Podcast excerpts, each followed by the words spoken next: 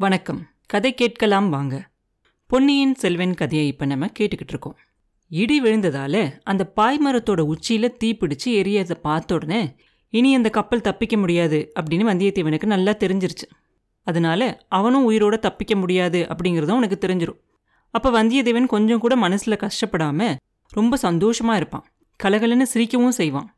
பாய்மரத்தில் கட்டியிருந்த கயிற்றுலேருந்து அவனை அவனே அவுத்து விட்டுக்குவான்.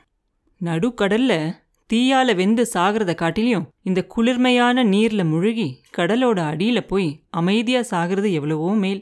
இன்னும் நம்ம ஆயுசுல கொஞ்ச நேரம் தான் மிச்சம் இருக்கு.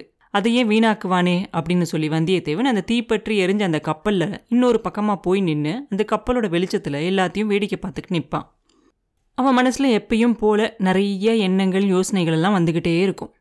அப்பா அதுல ஒரு விதமான யோசனையா என்ன யோசிப்பானா எப்பயாவது ஒரு நாள் இந்த கடல்ல குந்தவை தேவி படகுல ஏறி போனாங்கன்னா கப்பலை ஓட்டுற மாழுமிகள் வந்தியத்தேவன் கப்பலோட முழுகின இடம் இதுதான் அப்படின்னு அவங்க கிட்ட காட்டுவாங்க இல்லையா?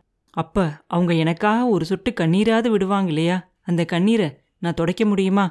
அப்படின்னு வந்தியத்தேவன் நினச்சிக்கிட்டு இருக்கும்போதே ஒரு பெரிய அலை வரும். அந்த கப்பலை அப்படியே ஒரு மலையோட உச்சிக்கு தூக்கிட்டு போற மாதிரி மேலே தூக்கிட்டு போகும். அப்ப அந்த பாய்மரம் தீப்பிடிச்சு எரியுது இல்லையா? அதோட வெளிச்சத்துல சுத்திலையும் ரொம்ப தூரம் வரைக்கும் தெரியும். அவ்வளவு இருட்டிலையும் அந்த பாய்மரம் எரியறதோட வெளிச்சம் அந்த தண்ணீர்ல படும் இல்லையா? அது அப்படியே தங்க மாதிரி இருக்கும் பார்க்கறதுக்கு அதை பார்த்து வந்தியத்தேவன் சந்தோஷப்பட்டு முடிக்கிறதுக்குள்ளர இன்னொரு விஷயம் அவன் கண்ணில் தெரியும். கொஞ்சம் தூரத்துல அவன் ஒரு கப்பலை பார்த்தான். அதுல புலிக்கொடி பறக்கிறதும் அவனுக்கு தெரிஞ்சுச்சு. கடவுளே இதென்ன அதிசயம்? அந்த கப்பல்ல வர்றது கண்டிப்பா இளவரசர் அருள்மொழிவர்மரா தான் இருக்கணும். அவனை தேடிக்கிட்டு தான் இளவரசர் வராரு அப்படிங்கிறத வந்தியத்தேவனோட உள்ளுணர்ச்சியும் சொல்லும் அவனுக்கு. வந்தியத்தேவன் ஏறியிருந்த கப்பல் மாட்டிக்கிட்டு தத்தளிச்ச அதே சுழிக்காற்றுல தான் பார்த்திபேந்திரனோட கப்பலும் மாட்டியிருக்கும். ஆனா இந்த கப்பல்ல அந்த சுழிக்காற்றோட தன்மையை தெரிஞ்சவங்களும் கப்பல் ஓட்டுற கலை தெரிஞ்சவங்களும் அந்த மாதிரியான மாலுமிகள் நிறைய பேர் இருந்தாங்க. அந்த கப்பல்ல இருந்த பாய்மரங்கள் எல்லாத்தையும் இறக்கி அதெல்லாம் கட்டி வச்சிருந்தாங்க.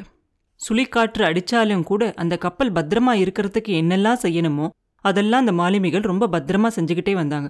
ஒரு நிமிஷம் பார்த்தா அந்த கப்பல் அடியோட சாஞ்ச மாதிரி தெரியும். இதோ கவிழ்ந்துருச்சு அப்படின்னு நினைக்கிறதுக்குள்ள அடுத்த நிமிஷம் சமாளிச்சுக்கிட்டு நிமிர்ந்து நிற்கும் மலை மாதிரி அலைகள் அந்த கப்பலை எத்தனை தான் தாக்குனாலும் அதுல இருந்த அந்த மரங்களும் பலகைகளும் கொஞ்சம் கூட அசையாம இருக்கும். சமுத்திரராஜன் அந்த கப்பல் அப்படியே பந்து ஆடுற மாதிரி தூக்கி தூக்கி எரிஞ்சு விளையாடிக்கிட்டு இருந்தான். சுழிக்காற்று அந்த கப்பலை பம்பரம் மாதிரி சுத்தி சுத்தி போட்டுக்கிட்டு இருந்துச்சு. வானத்திலிருந்து மழையோ தொப்புன்னு பேஞ்சு அந்த கப்பலில் கடல்லையே அமுக்கி அழுத்தி விட பார்த்துச்சு. ஆனாலும் சோழ நாட்டு தச்சர்களால செய்யப்பட்ட அந்த கப்பல் அந்த மாலுமிகளோட திறமையாலும் அந்த கப்பல்ல கடலும் மழையும் காற்றும் எதுவுமே ஒண்ணுமே செய்ய முடியல. அப்ப அந்த களபதி வந்து பார்த்திபேந்திரன் கிட்டயும் இளவரசர்கிட்டையும் சொல்லுவான் இதை காட்டிலையும் ரொம்ப பெரிய சுழிக்காற்று எல்லாம் நாங்க பார்த்துருக்கோம் சமாளிச்சிருக்கோம் அதனால கவலைப்பட வேண்டாம் அப்படின்னு சொல்லுவான். ஆனா அவன் பார்த்திபேந்திரன் கிட்டயும் இளவரசர்கிட்டயும் இன்னொரு அபாயத்தை பத்தி சொல்லுவான். அது என்னன்னாக்க இந்த கருமேகங்கள் வந்து முழுசாக இருட்டாக்கிருச்சு இல்லையா? அதனால அவங்க எந்த கப்பலை தேடி போகிறாங்களோ அந்த கப்பல் பக்கத்துலேயே இருந்தாலும் அதை நம்மளால் பார்க்க முடியாது. அந்த கப்பல் வந்து இந்த கப்பல் மேலே மோதினாலும் சரி இது போய் அது மேலே மோதினாலும் சரி ரெண்டுமே ஆபத்தில் தான் போய் முடியும் அப்படின்னு சொல்லுவான். இது இளவரசருக்கு ஏற்கனவே தெரிஞ்ச விஷயம்தான். அதனால தான் அவர் அவ்வளோ காத்துலேயும் மழையிலையும் கூட கப்பலோட ஓரமாக நின்று அவரோட கூர்மையான கண்களால் நாலாபுரமும் பார்த்துக்கிட்டே வந்தார். ஒரு ஒரு தடவை மின்னல் அடிக்கும் போதும் இளவரசர் அவரோட கண்களை இன்னும் அதிகமாக பயன்படுத்தி சுத்தியும் முத்தியும் உத்து பார்த்துக்கிட்டே இருப்பார். அவரோட மனசு எவ்வளோ வேதனைப்பட்டுக்கிட்டு இருக்கும் அப்படிங்கிறத யாராலையும் சொல்லவே முடியாது. அவரோட அக்கா அனுப்பிச்ச தூதன் அந்த முரட்டு அரபியர்கள்கிட்டையும் அந்த கொள்ளக்கார மந்திரவாதிகள் கிட்டயும் மாட்டிக்கிட்டாரே. அது போதாதுன்னு இந்த சுழிக்காற்று வேற வந்து இப்படி வதைக்குதே. ஒருவேளை அந்த வீர வாலிபர் போயிருக்க அந்த கப்பலை பிடிக்க முடியாமலே போயிருமோ? கண்டுபிடிச்சாலும் அவர் உயிரோட பார்க்க முடியுமா? களபதி பயப்படுற மாதிரி. அவன் ஏறி இருக்க கப்பல் நம்ம கப்பல் மேல மோதி ரெண்டு கப்பலும் மூழ்கிட்டா வேடிக்கையா தான் இருக்கும். ஆனா அப்பா கிட்ட சொல்ல வேண்டிய விஷயத்த யார் சொல்றது? பார்த்திபேந்திரன் கிட்ட அந்த குடும்ப ரகசியத்தை சொல்றது முடியாத ஒரு காரியம். சொன்னா அந்த பல்லவனுக்கு அது கேலியா கூட இருக்கலாம். அது எவ்வளோ முக்கியம் அப்படிங்கிறதும் அவனுக்கு தெரியாது.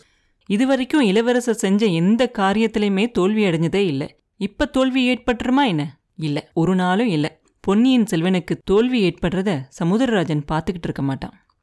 அந்த இருளையும் அந்த மழையையும் கிழிச்சுக்கிட்டு எல்லா திசையிலையும் பார்த்துக்கிட்டே இருந்த இளவரசர் அந்த பெரிய இடி விழுந்ததையும் கேட்பார். அப்ப மின்னுன அந்த மின்னலுக்கு மாத்திரம் அவர் அவரோட கண்ணை கொஞ்சம் மூட வேண்டியதா இருக்கும். கண்ணை திறந்து பார்க்கும்போது மின்னல் வெளிச்சம் இல்லாம வேறொரு வெளிச்சத்தையும் பார்ப்பார். கொஞ்ச தூரத்துல ஒரு கப்பல்ல விரிச்சிருந்த பாய்மரம் பேயாட்டம் ஆடுற மாதிரி தெரியும் அவருக்கு. அந்த பாய்மரத்தோட உச்சியில் தீப்பத்து எரியறதும் அவருக்கு தெரியும். அந்த தீயோட வெளிச்சத்துல இளவரசர் ஒரு மனுஷன் அந்த பாய்மரத்தோட சேர்ந்து நிக்கிறத பாப்பார். கடவுளே இப்படியும் ஒரு அதிசயம் நடக்க முடியுமா? அந்த கப்பல்ல நிக்கிறது அந்த வீர இளைஞனான வந்தியத்தேவன் தான். அவன் மட்டும் ஏன் தனியா நிக்கிறான்? மத்தவங்கெல்லாம் என்ன ஆனாங்க? அதை பத்தியெல்லாம் யோசிக்கிறதுக்கு இப்ப நேரம் இல்ல. என்ன செய்யணும் அப்படிங்கறத ஒரு நிமிஷத்துல இளவரசர் முடிவு பண்ணிடுவார் அவர் பார்த்த அந்த காட்சியை கப்பல்ல இருந்து நிறைய பேர் பார்த்துட்டு எல்லாரும் ஒன்னா சேர்ந்து அதோ அப்படின்னு சொல்லி சத்தம் போட்டுட்டு அந்த பக்கம் காட்டுவாங்க. அப்ப இளவரசர் வந்து அந்த கப்பலோட சேர்த்து கட்டியிருக்கோம் இல்லையா அந்த படகு? அதுக்கிட்ட போய் நிப்பார். நின்னுட்டு மாலுமிகளை பார்த்து சொல்லுவாரு உங்களில் யார் என்னோட வரீங்க? அப்படின்னு கேட்பார் அவர் என்ன செய்ய போறாரு அப்படிங்கறத அங்கேருந்த மாலுமிகள் நிறைய பேர் ஊகிச்சிட்டாங்க. ஆனாலும் அவரோட போறதுக்காக நிறைய பேர் போட்டி போட்டுக்கிட்டு முன்னாடி வருவாங்க. அதுக்குள்ள பார்த்திபேந்திரனும் கலபதியும் வந்து அவரை தடுக்க பார்ப்பாங்க. இளவரசே இது என்ன காரியம்?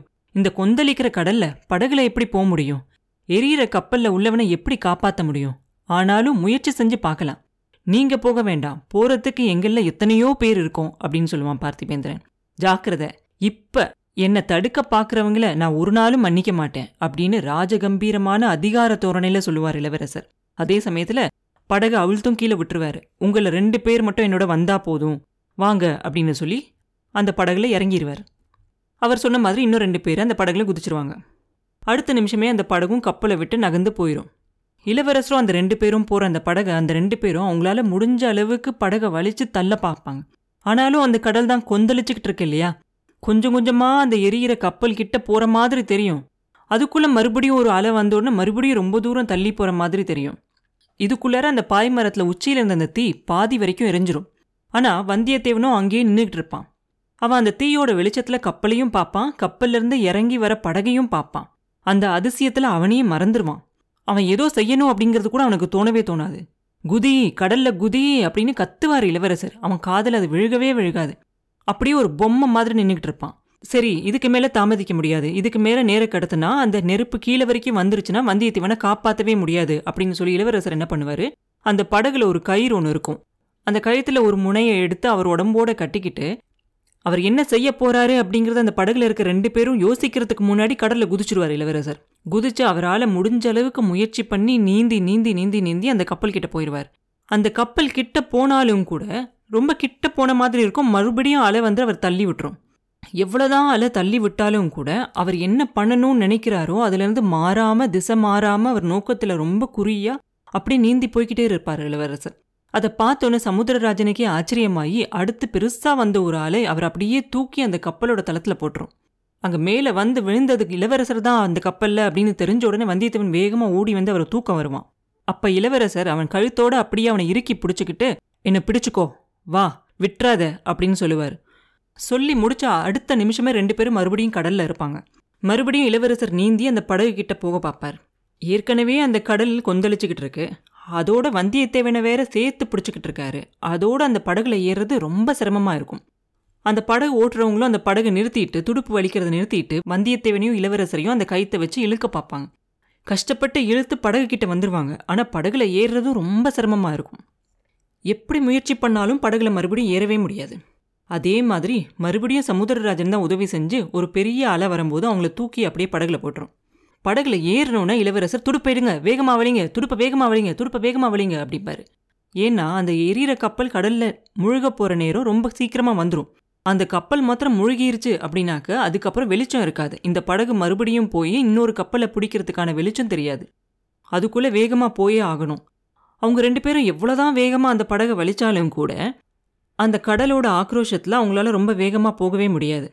இளவரசர் நினைச்ச மாதிரியே ஒரு சில நிமிடங்கள்லேயே அந்த கப்பல் கவுந்துரும். அதுக்கப்புறம் வெளிச்சமும் போயிடும் மறுபடியும் ரொம்ப இருட்டாயிரும். இன்னொரு கப்பல் எங்கே இருக்கு அப்படிங்கிறதே அவங்களுக்கு தெரியாது. இந்த படகு போய் அந்த கப்பலில் இடித்தாலும் ஆபத்தில் தான் போய் முடியும். அந்த கப்பல் வந்து இந்த படகுல இடித்தாலும் ஆபத்தாக தான் முடியும். சரி அந்த கப்பல் கிட்ட போகாமல் விலகி போனா கேட்கணுமா நடுக்கடலில் அந்த இருட்டில் அந்த சின்னஞ்சிறு படகால என்ன செய்ய முடியும்? சமுத்திரராஜனே உன் காதலி பொன்னி நதி தந்த அருமை செல்வனை நீதான் காப்பாத்தணும். வாயு பகவானோட இலையிலையும் ரொம்ப அதிசயமா இருந்துச்சு. அந்த பெரிய சுழிக்காற்று எவ்வளோ அவசரமா வந்துச்சோ அவ்வளோ அவசரமாவே போயிருச்சு. போற வழியெல்லாம் கடலை படாத பாடு படுத்திட்டு போச்சு. சுழிக்காற்று போயிருச்சு சரிதான். ஆனாலும் அதால ஏற்பட்ட அந்த கொந்தளிப்பு லேஸ்ல அடங்காது. ஒரு ராத்திரியும் ஒரு பகலும் இருக்கும். அதுக்கப்புறம்தான் அந்த கடலோட வேகம் கொஞ்ச நேரமாவது குறையும். இளவரசர் வந்தியத்தேவன் அவங்களாம் ஏறின அந்த படகு இருக்கு இல்லையா? அது அலையோட மொத்து மொத்துன்னு மிதந்துக்கிட்டே போகும். கொஞ்ச நேரம் கழிச்சு துளிப்பு வலிக்கிறதையும் நிறுத்திடுவாங்க. ஏன்னா திசை தெரியாமல் எந்த பக்கம் போகிறது கப்பல் எங்கே இருக்குன்னு தெரியாது. துடுப்பு வலிச்சு மாத்திரம் என்ன ஆக போகுது? அப்படின்னு சொல்லி நிறுத்திடுவாங்க. காத்தும் நின்றும் மழையும் நின்றும் இடியும் மின்னலும் நின்றும். ஆனால் அலை மாத்திரம் இன்னும் கொந்தளிச்சுக்கிட்டு தான் இருக்கும். படகு அந்த அலையில் தத்தளிச்சுக்கிட்டே போய்கிட்டே இருக்கும். கொஞ்சமும் எதிர்பார்க்காத ஒரு ஆபத்து அது நெருங்கி நெருங்கி வந்துகிட்டு இருக்கு இதோ வந்துருச்சு. அந்த எரிஞ்ச கப்பல் முழுகுச்சு இல்லையா? அப்ப முழுசும் எரியாத ஒரு பாய்மரம் அதுல இருந்து பிரிஞ்சிருச்சு. கடல்ல அது மிதந்து மிதந்து இந்த படகுக்கு பக்கத்துல வந்துருச்சு. ரொம்ப இருட்டா இருந்ததுனால அது ரொம்ப பக்கத்துல வர வரைக்கும் அதை யாருமே பார்க்கவே இல்லை. பார்த்த உடனே துடுப்ப வலிங்க துடுப்ப வலிங்க அப்படின்னு சொல்லி இளவரசர் கத்துவாரு. அவர் சொல்லி வாய் மூடுறதுக்குள்ள அந்த பாய்மரம் படகோட அடிப்பக்கத்துல வந்து இடிக்கும். இடிச்ச வேகத்துல அந்த படகு படார்னு ரெண்டா உடஞ்சிரும். அதுக்கப்புறம் அதுல இருந்த சின்ன சின்ன பலகையெல்லாம் துண்டு துண்டா பிளந்து சிதறி போயிடும் அப்ப இளவரசர் நண்பா பயப்படாத. இந்த படகை காட்டிலையும் அந்த பாய்மரம் பத்திரமானது. தாவி அதை பிடிச்சிக்கோ அப்படின்னு சொல்லுவார். அப்புறம் என்ன நடந்துச்சு? அப்படிங்கிறத அடுத்த பதிவில் பார்ப்போம். மீண்டும் உங்களை அடுத்த பதிவில் சந்திக்கும் வரை உங்களிடமிருந்து விடைபெறுவது உண்ணாமலே பாபு. நன்றி.